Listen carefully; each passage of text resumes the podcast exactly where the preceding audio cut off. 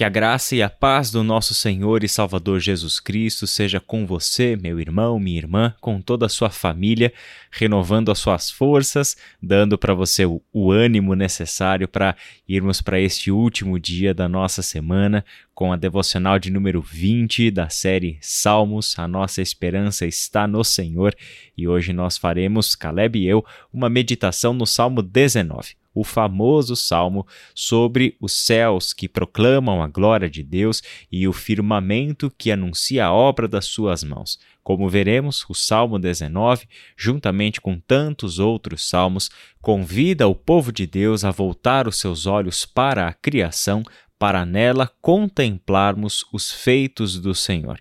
O texto diz assim: Os céus proclamam a glória de Deus, o firmamento demonstra a habilidade de suas mãos. Dia após dia, eles continuam a falar. Noite após noite, eles o tornam conhecido. Não há som nem palavras. Nunca se ouve o que eles dizem. Sua mensagem, porém, chegou a toda a terra e suas palavras aos confins do mundo. Deus preparou no céu uma morada para o sol. Dela o sol irrompe como o noivo depois do casamento. Alegra-se como o valente guerreiro em seu caminho. O sol nasce numa extremidade do céu e realiza seu trajeto até a outra extremidade. Nada pode se esconder de seu calor. A lei do Senhor é perfeita e revigora a alma. Os decretos do Senhor são dignos de confiança e dão sabedoria aos ingênuos. Os preceitos do Senhor são justos e alegram o coração. Os mandamentos do Senhor são límpidos e iluminam a vida. O temor do Senhor é puro e dura para sempre. As instruções do Senhor são verdadeiras e todas elas são corretas. São mais desejáveis que o ouro, mesmo o ouro puro. São mais doces que o mel, mesmo o mel que goteja do favo são uma advertência para o teu servo, grande recompensa para quem os cumpre. Quem é capaz de distinguir os próprios erros? Absolve-me, Senhor, das faltas que me são ocultas. Livra teu servo dos pecados intencionais. Não permitas que me controlem, então serei inculpável e inocente de grande pecado. Que as palavras da minha boca e a meditação do meu coração sejam agradáveis a ti, Senhor, minha rocha e meu redentor. Caleb, que salmo lindo! Salmo 19 é um dos salmos que, sem dúvida, são dos mais conhecidos ali, né? Se a gente fizer uma lista dos de quais são os 10 salmos mais conhecidos, talvez por causa desse primeiro versículo, o Salmo 19 seria certamente um desses salmos mais conhecidos, citados, geralmente como legenda de uma, de uma foto Exatamente. bonita, de um, de um vídeo né, da natureza bonito, que geralmente se fala, né? Os céus proclamam a glória de Deus, o firmamento anuncia a obra das suas mãos, né? Então, um salmo que ficou muito famoso, mas é interessante porque, assim como nós ouvimos ontem na pregação, o Salmo 19 faz parte de um grupo de salmos que louvam a Deus por intermédio das coisas criadas. É interessante notar que para o povo de Israel no Antigo Testamento, é, a gente sabe disso, né? A maior parte da história desse povo, eles não tinham Bíblia, eles não tinham escritura sagrada. Esses livros foram sendo escritos, compilados, mas o Antigo Testamento, com os 39 livros como nós conhecemos eles hoje, eles só foram reconhecidos e se tornaram a escritura sagrada do povo de Israel no final do primeiro século da era cristã. Né? Então, até então, eles eram é, a lei, os profetas, os salmos eram, eram textos é, separados, lidos, é, diferentes em importância e assim por diante. Então, a, a, o conhecimento de Deus por intermédio do texto veio dessa forma progressiva. Só que é interessante porque, muito antes de existir um texto, um livro, pelo qual esse povo se orientava, este povo de Israel aprendeu a ler a criação. Era um povo que sempre entendeu que as coisas criadas revelam o seu Criador. Logo, a criação, a gente está acostumado a falar sobre natureza, né? mas dentro das escrituras é sempre bom frisar isso. Né? A natureza é criação de Deus, pertence a Deus. É fruto da criatividade de Deus, do desejo de Deus de fazer as coisas como elas são. E o povo de Israel entendia isso. Fazia do sol, da lua, das estrelas, das montanhas, dos mares, enfim, tudo o que foi criado como uma fonte de sabedoria, justamente porque era uma fonte do conhecimento de Deus. E esse salmo é lindo demais porque mostra exatamente isso, né? A criação mostra a habilidade das mãos de Deus Salmo 8 nós falamos né, das coisas que foram criadas pelos dedos de Deus, né, o, o toque artesanal de Deus na sua criação. E aqui a gente tem no Salmo 19 uma repetição deste conhecimento que eles tinham, e eu destaco aqui o versículo 3, né? Não há som nem palavras, nunca se ouve o que eles dizem, né? E mesmo assim é como ele termina o versículo 2. Eles o tornam conhecido. Né? Então, mesmo que não haja uma palavra, não haja um texto, não haja uma escritura, uh, uh, primeiro, né?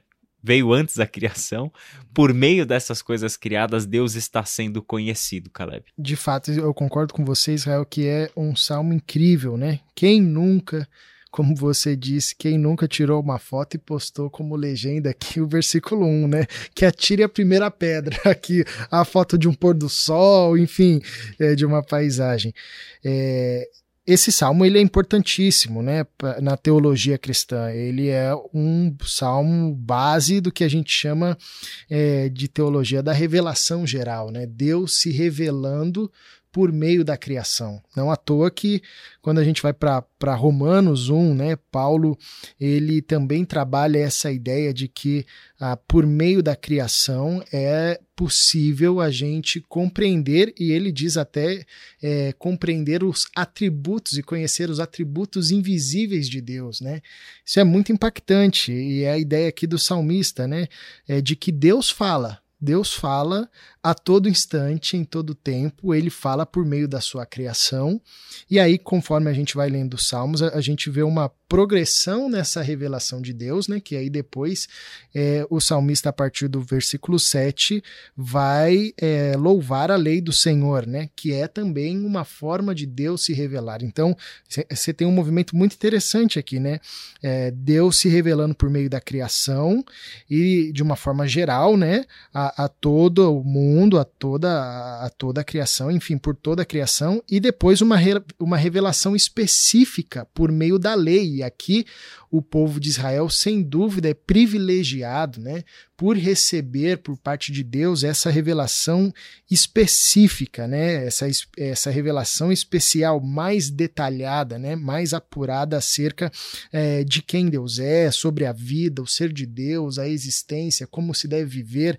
Não à toa que, que é, a partir do versículo 7 o salmista vai louvar a lei, a lei do Senhor, e é interessante como ele usa sinônimos né, para destrinchar essa, essa revelação especial de Deus, né, específica. Ele fala da lei do Senhor, os decretos, os preceitos, os mandamentos, as instruções, o temor, enfim, tudo isso é, traz essa ideia da lei, da revelação do Senhor. E ele diz que é perfeita, que são dignos de confiança, são justos, alegram o coração, enfim, como ele exalta é, um Deus que se revela na história. E eu acho muito belo esse movimento do Salmo.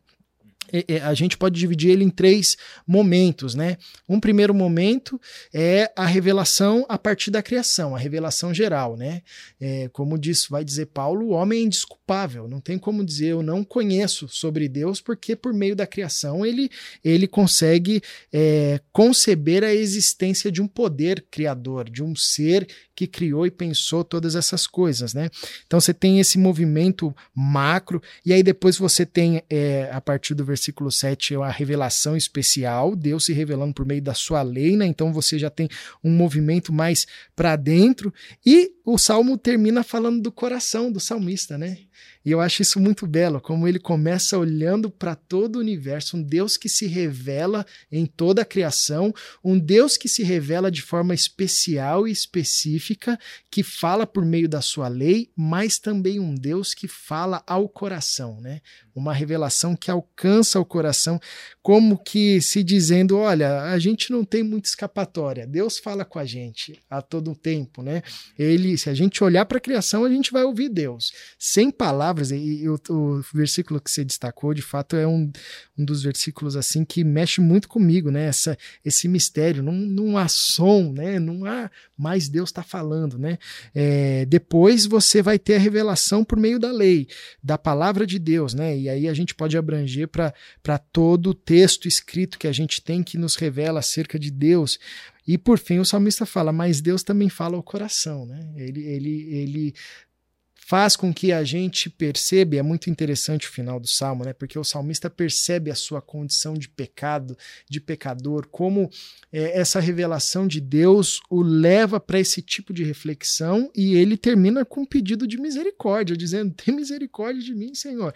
É, me, me torna puro, me purifica, enfim, é, me torna incorruptível e, obviamente, expressando o seu desejo de que o seu coração e os seus lábios é, se dediquem em uma vida e uma vivência que agrada a Deus. Então, acho isso muito belo nesse salmo, né? A forma como Deus fala com a gente. É verdade, Caleb. E para você que está nos ouvindo, vai aqui uma orientação para sua leitura.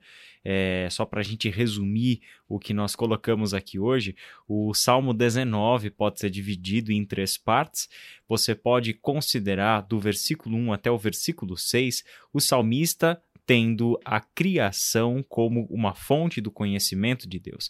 E preste atenção nas palavras usadas pelo salmista para descrever as coisas criadas e de que maneira se conhece Deus por intermédio delas. Você vai perceber que são palavras de muita beleza, de, de boca aberta, de tanta alegria e de tanta majestade que está presente nas coisas criadas. E do verso 7 em diante, principalmente até o versículo 13, nós temos o salmista falando sobre a revelação de Deus por intermédio da sua lei. Ou seja, Deus não apenas se revelou em poder e força criativa ao fazer a natureza, o universo e, e, tudo aquilo que os nossos olhos são capazes de enxergar e a nossa mente capaz de compreender, mas Deus também revelou-se em termos de aquele que exige a conduta reta do seu povo, por isso a sua lei. E preste atenção nas palavras usadas pelo salmista para falar da lei do Senhor. E em nenhum momento você vai perceber que a lei do Senhor para o salmista é um peso, é um grilhão, é algo que, que machuca, que fere, que lhe poda a liberdade. Muito pelo contrário, é a lei que traz a liberdade e ele celebra a lei, como nós temos falado aqui. Os salmos são conhecidos por isso, por serem hinos de louvor a Deus por causa da lei de Deus a ser obedecida pelo seu povo. E por sim, o versículo 14, que seja a nossa oração que seja o nosso desejo, que essas palavras do Senhor que chegam ao nosso coração, palavras do silêncio, como aquelas que nós observamos na criação, ou palavras ditas e escritas, como aquelas anunciadas por sua lei, chegam à nossa mente, ao nosso coração e devem transformar tudo aquilo que nós somos, de modo que as palavras da nossa própria boca e aquilo que brota do nosso coração agrade ao Senhor, porque estão de acordo com a sua vontade e correspondem com a sua criação e com a sua lei. Vamos orar? Paizinho, a gente te agradece, louva o teu nome pelo privilégio que a gente tem de conhecer ao Senhor. Nós, pequeninos, somos agraciados com a tua revelação. Nós podemos conhecer a ti, o teu poder, o teu poder criativo, a tua beleza, a tua criatividade por meio da criação, por meio da natureza, por meio de tudo que nós contemplamos com os nossos olhos. Porém, também podemos conhecê-lo a partir da tua palavra, saber dos teus planos para nós, saber do teu amor por nós e principalmente podemos te conhecer não apenas de forma técnica, mas principalmente numa relação de amizade e de amor por meio de Jesus Cristo de Nazaré, que não nos chama de servos, mas sim de amigos, que se deu por amor ao seu povo e nós somos privilegiados em termos o teu espírito habitando em nós, que cela essa relação de conhecimento, de intimidade Por isso, Deus, que a gente não desperdice esse privilégio, que possamos de fato mergulhar nesse relacionamento com o Senhor, conhecendo-o cada vez mais, conhecendo e desejando uh, viver uma vida agradável a Ti, aquilo que sai da nossa boca, o desejo do nosso coração, como diz o salmista, que isso seja agradável ao Senhor, que o nosso desejo seja meditar na tua lei, que o nosso prazer seja conhecê-lo cada vez mais e que possamos reconhecer a tua bondade, teu amor, o teu poder, o teu chamado para uma vida justa em tudo o que o Senhor fez e faz na história, na criação e na nossa história. Louvamos o teu nome, Deus, em nome de Jesus. Amém. Amém.